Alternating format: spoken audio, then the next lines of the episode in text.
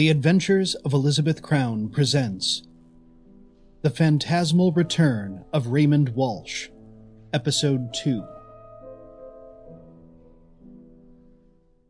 Elizabeth Crown was sitting at her usual booth, fumbling through a crossword puzzle, when she heard a gasp. The sound was strange, like a sudden gust of wind. Until that moment, Uncle Joe's diner was full of the usual noise men talking about sports at the lunch counter, orders shouted from the kitchen, neighborhood wives catching up over coffee. Sometimes Elizabeth came here just for the hubbub the sizzle of eggs and sausage, the scraping of silverware, the bursts of laughter. This was the kind of noise she didn't get at home, the din of civic life it was a convenient place to meet new clients, of course, but some mornings she just had a yen for eggs and toast. Across the table sat Maud, her quiet assistant, who flipped slowly through a movie magazine. She had only nibbled at her croissant. She was transfixed by the celebrity portraits that emerged with each glossy page. They sat, comfortably unspeaking, interrupted every few minutes by a cheery waitress with a carafe of fresh coffee. Then it happened. A hush fell over the crowd. Then they gasped. Elizabeth looked up. Through the large window, she saw the source of their surprise a man in a trench coat hobbling toward them. Diners rose from their stools and chairs. They pointed, raised hands over mouths, ogled the man outside. His hair was disheveled, his face patchy with bruises. He walked in a jerky way, his arms outstretched. Bare feet stumbled beneath hairy shins. The coat was erratically buttoned, revealing the V of his chest and hints of clavicle. The sleeves were bunched around his forearms. The man was clearly naked beneath his coat. His exposed flesh was beaten and discolored, like an apple left to rot. The patrons chattered among themselves. What on earth? Who's the loony? He's coming this way! Elizabeth heard herself murmur, Raymond? Brakes squealed. A truck halted just short of the stumbling man. He jolted, then blinked. He recognized the danger of the oncoming grill but didn't seem to understand it. His mouth hung open, confused. The truck driver leaned out his window and hollered at him, waving a disgruntled fist. Diners moved toward the window, trying to get a better look. Their jabber intensified. They watched the man take a step forward, trying to get away from the stalled vehicle. His foot rammed the curb, and he tumbled sideways, sprawling on the sidewalk. There was another round of exclamations. A waitress screamed. Elizabeth leapt up and charged across the diner. She blew through the front door and knelt before the fallen man. He lay face down on the concrete. His back rose dramatically with each breath. His limbs bent at odd angles. Then Elizabeth saw it a small slip of paper dancing against the sidewalk. She leaned forward, incredulous. The truck driver stopped yelling. The presence of a woman had quieted him. He slid down from his cab and removed his cap. He was a small and skinny man, his skin patchily tanned. Sorry about the cussin', ma'am, he said shyly. I just didn't see him comin', is all. Never mind that, Elizabeth snapped. She shoved her hands under the man's body and rolled him onto his back. His head bobbled, but firm breaths issued from his gaping mouth. The buttons of his coat were strained, threatening to pop off and reveal his naked body beneath. Elizabeth looked up at the driver. I need you to give me a ride to Oakland. Oh, that's not really where I'm heading, ma'am. Elizabeth stole a glance at the diner. Faces were pressed against the wall of glass. Patrons pointed and moved their mouths like energetic goldfish. How does thirty bucks sound? Elizabeth offered. The driver whistled. For that, I'd take you to Ohio. No need, but you'll have to fit three of us.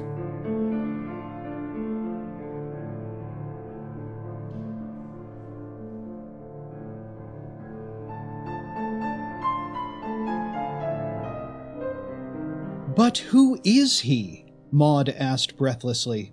And why shouldn't we go to a hospital? Elizabeth chewed a cuticle in silence.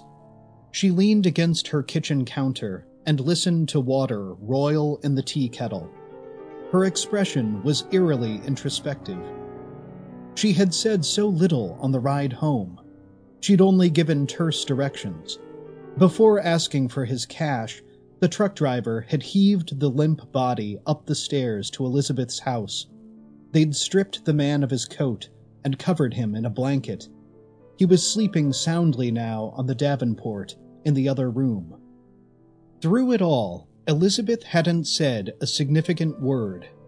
Now they were here, in the kitchen, silently waiting for water to boil.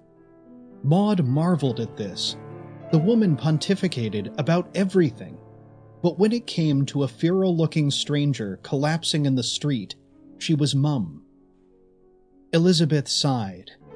He's an old schoolmate. Maud flushed. You don't say. From medical school? No, countered Elizabeth.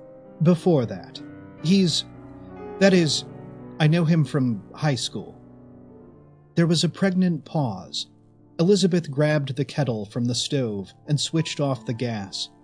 Maud took a hot water bottle from the countertop and held it open, and Elizabeth poured a stream into its narrow mouth. Steam puffed around their hands until the rubber was bloated with water. Maud sealed the opening, then waited for the signal to go to the living room. But Elizabeth lingered. He didn't look well, she said. And the moment you stick a half naked man in a hospital, unconscious, no wallet, stumbling around like a toddler, there's a good chance he'll end up in the madhouse. And Lord knows how long he'd get stuck there. If I didn't know who he was, I would have forgotten about him by lunch. Just another coot holding up traffic. But there's something about a familiar face. She wiggled her jaw, cleansing herself of the thought. There's still some water left in the kettle, Maud. Mind brewing us some tea? Elizabeth tiptoed into the living room. The doorway was wide, with ribbed trim and sliding doors left open. The electric lamps were out, and the walls bore no windows, so the room felt murky. But Elizabeth could still discern the human bundle beneath its blanket. The floorboards groaned beneath her clogs and the man stirred. He rolled over, pulled the wool from his face, and blinked awake. The moment he recognized her presence, Raymond propped himself up on an elbow. The blanket was stretched across his torso like a toga, and he suddenly had the look and posture of a dining Roman. He looked around, squirrely, his eyes focused on his host. Liz, he whispered, Liz Crown? Elizabeth hesitated. How strange to see her old classmate, to hear his voice. Twelve years had passed. He was twelve years older, and so was she. Raymond had aged like many men, thirty years old, neither athletic nor pudgy, flat cheeks, a gentle jaw. His chestnut hair was tousled, but it still glistened of pomade. He was an average man in every way, the grown up version of an average adolescent. It's nice to see you, Raymond, Elizabeth said. How are you feeling? Raymond's eyes darted. Is this a dream? Not at all, Elizabeth said assuringly. You're safe. You had a spill. Do you remember? A spill? Raymond touched his chest. He winced. Oh, it aches. It's all right. Just relax. You have nowhere to go. Elizabeth sensed a presence behind her.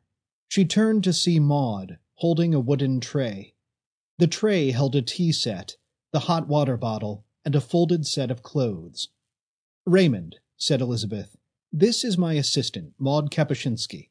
Why don't you get yourself situated and we can have a chat in a little while? It was hard to read Raymond's expression. His eyes were saturnine, his eyebrows tensed into a tight V, as if trying to recall an obscure fact. His lips were cracked and crooked. He looked like a man in shock, but more so. Was he drugged, concussed, loaded with liquor? Liz, Raymond whispered, where am I? You're safe. You're in my home. How? Just put on some clothes and we'll compare notes. Maud scurried over to the coffee table and deposited the tray. The two women backed away toward the kitchen. When they reached the entryway, Elizabeth dragged the doors along their runners. They clinked together, and Raymond disappeared. They waited awkwardly. Neither knew what to say. Behind the double doors, Raymond might be dressing and pouring himself tea. Or maybe he was staring blankly at the walls. Who could say? There were so many potential explanations. And yes, maybe the man had gone batty. But she couldn't turn him over to a hospital ward. Not until she knew what happened. Elizabeth, whispered Maud, you didn't go with him, did you? Elizabeth scowled. Heavens, Maud, are you serious? Surely you know I have better taste than that. Maud bit her lip. I just thought maybe. I knew him, said Elizabeth. I knew a lot of people in high school, but I wouldn't call them friends, and certainly not sweethearts, if that's what you mean. After a few minutes, Elizabeth re entered the room. Raymond was fully dressed, except for a final argyle sock, which he struggled to hike up his calf. The collared shirt and slacks fit him well. Luckily, he was the same size as Elizabeth's father, whose dresser she'd raided. Raymond needed only a belt and a pair of shoes, and he'd look as good as new. Elizabeth sank into an easy chair. She noticed the tea set, still untouched. Raymond, she said, can you tell me what happened? What happened? Raymond shivered, and he collapsed into the cushions. He pressed fingertips into his forehead. I was walking in the street, and then I fell. Yes, Elizabeth said. We saw. But before that, how did you get there? Raymond's eyes vibrated in their sockets. I was somewhere dark. Or maybe I was asleep. I don't know. I, I really I, I can't remember. It was time. Elizabeth lifted a piece of paper into the dim light. The paper was thick but creased. The printed lettering was speckled with grime. I have to show you something, she said. It might alarm you, but I think it's important. Do you know what this is? Raymond squinted. He sat up, straining for a closer look. Then he shook his head. I I don't know. An index card? A, a ticket of some kind? I, I can't really see it. Elizabeth reached forward, offering the slip between two fingers. Just as Raymond was about to grasp it, she said, It's a toe tag. Raymond recoiled. A what? A toe tag. Elizabeth stretched the paper between her hands. They're used to identify bodies in the morgue. A silence fell over the den. Raymond's eyes were wide. Elizabeth set the tag on the tray next to the empty teacups. Raymond, you have a welt on the back of your head the size of a grapefruit. Your skin has a gray pallor and you've got contusions all over your body. Is it possible? That is, could it be that. She stopped. Raymond stared at her. His eyes were slits. His face was wrinkled with perplexity. Elizabeth couldn't go on. She couldn't ask the necessary question. The man was too fragile. Could it be, she began again, that you had an accident? that someone mistook you for dead. Raymond lost himself in the sofa. The cushions swallowed him like quicksand. He gazed inwardly, and Elizabeth could tell she was losing him. This conversation was happening too fast. She should have waited. Why was she rushing him? The man had just bumbled into traffic. What did she expect? Elizabeth, Maud murmured behind her, maybe we should let him rest a little. Elizabeth straightened. She snatched the toe tag and hid it from view. Yes, of course. She backed away toward the entryway. Do you need anything? asked Maud. An aspirin? Some more water? Suddenly, Raymond's head shot up. His face was alert, clairvoyant. He raked fingers through his hair. The fall, he exclaimed. My God, the fall! The fall? Elizabeth echoed. No, not a fall. It was a jump. I jumped. Dear Lord in heaven, I jumped out that window. I killed myself.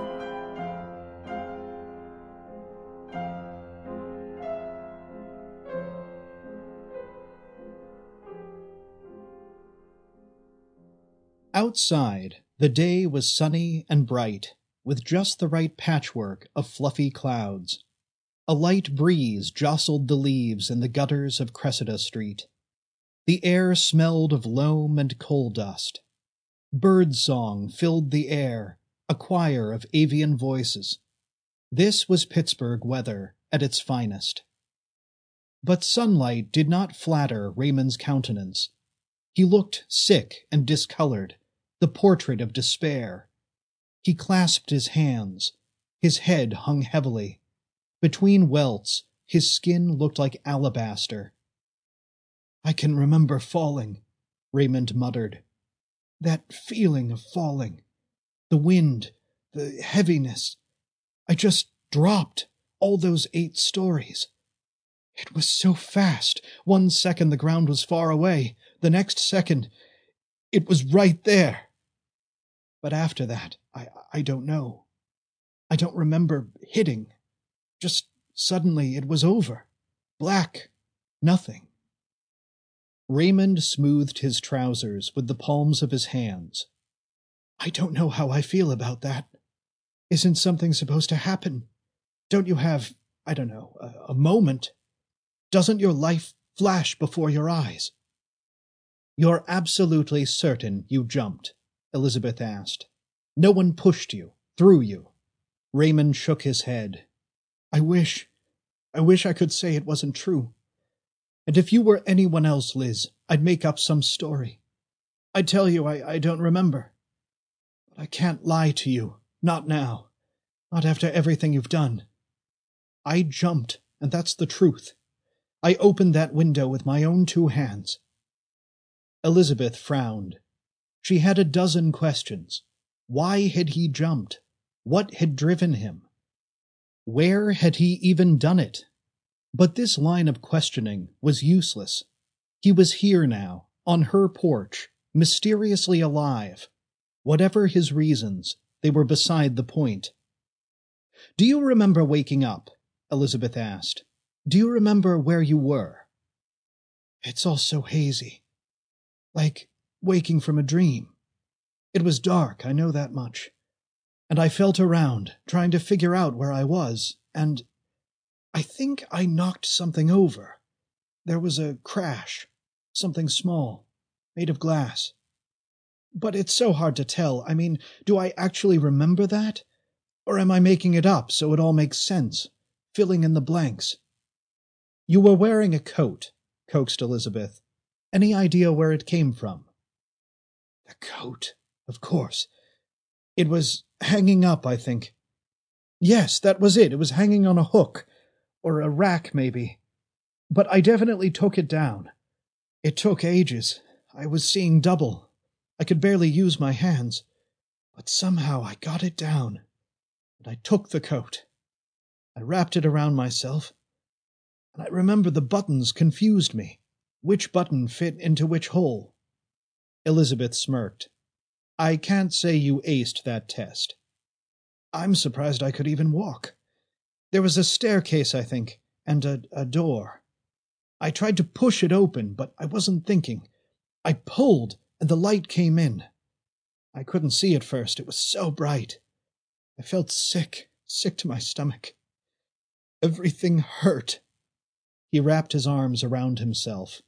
It still hurts. God, it hurts so bad.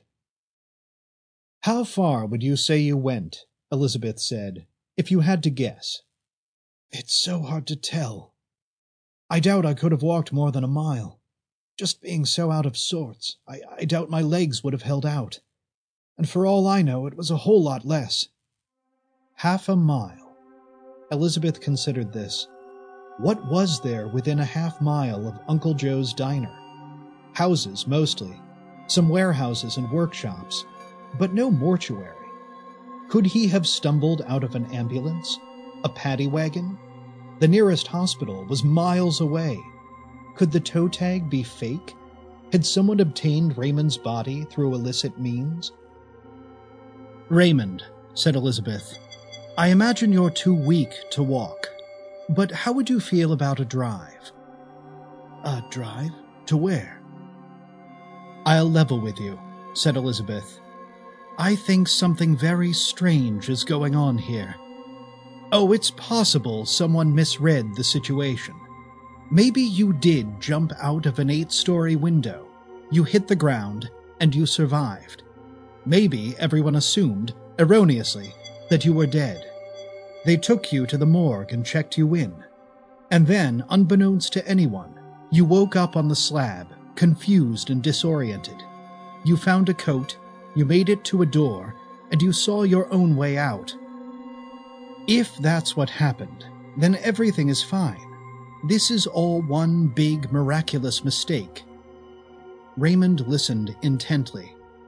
But, but, Elizabeth said, the odds of surviving that fall are a million to one, and for a coroner to declare you dead at the scene when you were really still alive, I'd say it's nigh on impossible. Then, Raymond jolted his eyelids fluttered. Tears zigzagged down his granite cheeks.